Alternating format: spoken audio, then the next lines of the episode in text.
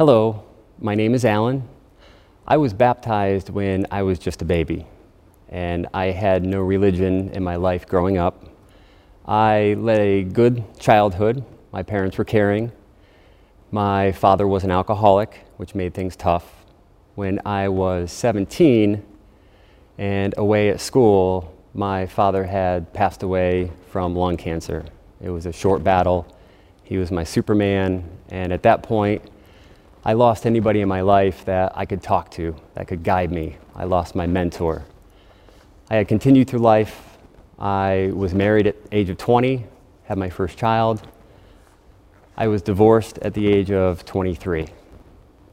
For the next 10, 15 years, I had struggled with alcohol, and it had become a part of my life to challenge narcolepsy that I had not yet known I had uh, which is a sleeping disorder, and I use it to counteract the feeling of that.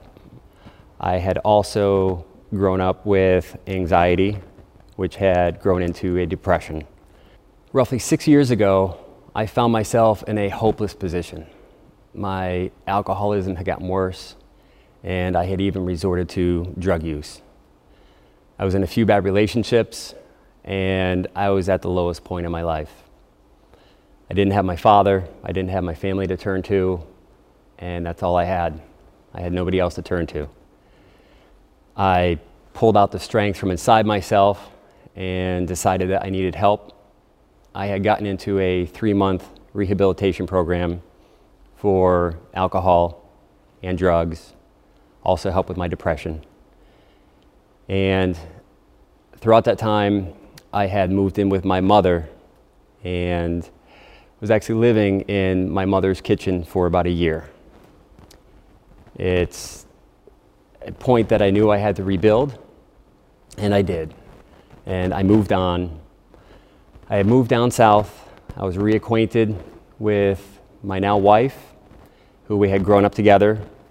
Uh, she had grown up uh, having faith in God, and I had known that, but it was never a part of me.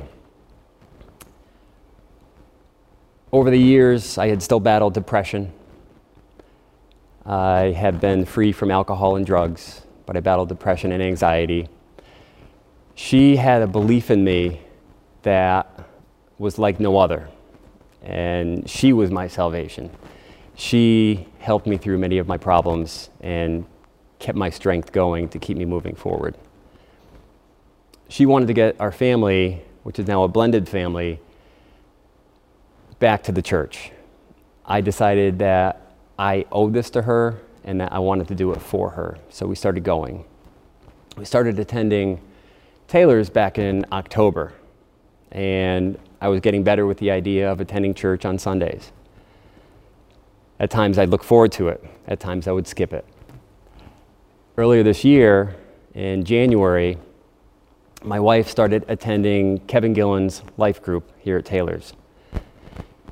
She had met others in the life group, and in that first visit, she at that time, unbeknownst to me, she started praying for me and got others to pray for me and praying for my salvation. I had attended the dinner with the staff with her a few weeks after and talking with Joseph Eskrich, who sat next to me he led me in a direction to make me feel comfortable going to Kevin Gillen's life group. I went that following Sunday and met everybody there, and they were the warmest people I had ever met, and I felt more comfortable than I had in my life. I continued to go a few more times, and then I was struck with an illness. It was something that ended up changing my life. I had appendicitis and had complications with the appendix rupturing. This was on March 17th. I had the appendectomy, and something went wrong with the surgery. I ended up in the hospital, and again, I was alone until a few hours later, I had my life group reach out to me. Kevin Gillen came to visit me, Joseph came to visit me he put out the word to Jerry Long, who I was soon to meet. Because I'm not a member, He let Jerry know that I was in the hospital and needed him by my side. I met Jerry. He was very caring. He brought out the side of me that I had been missing and made me realize that I was at a point I wanted to bring Jesus into my heart and I wanted to follow Jesus. It was at that time that I was saved.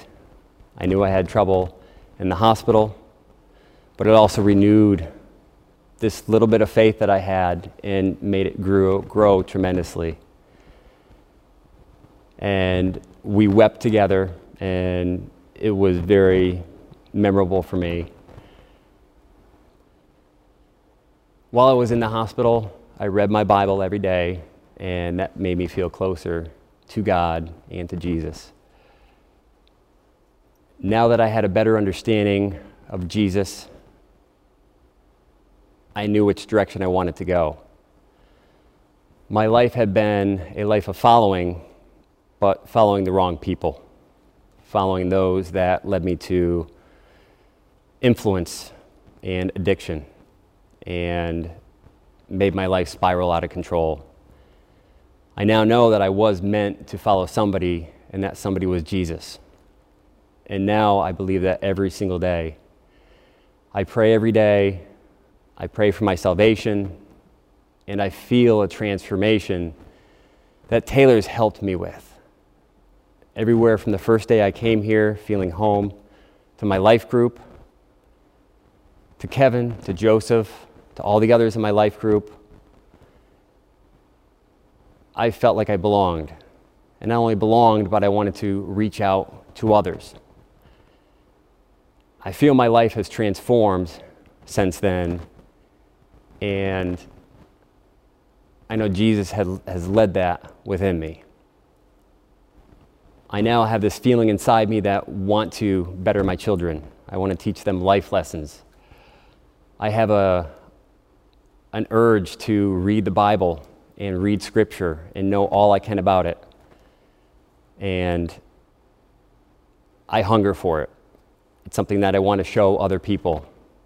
And I have a feeling that I'm not yet at that point, but I believe any one of us are at that point at any time.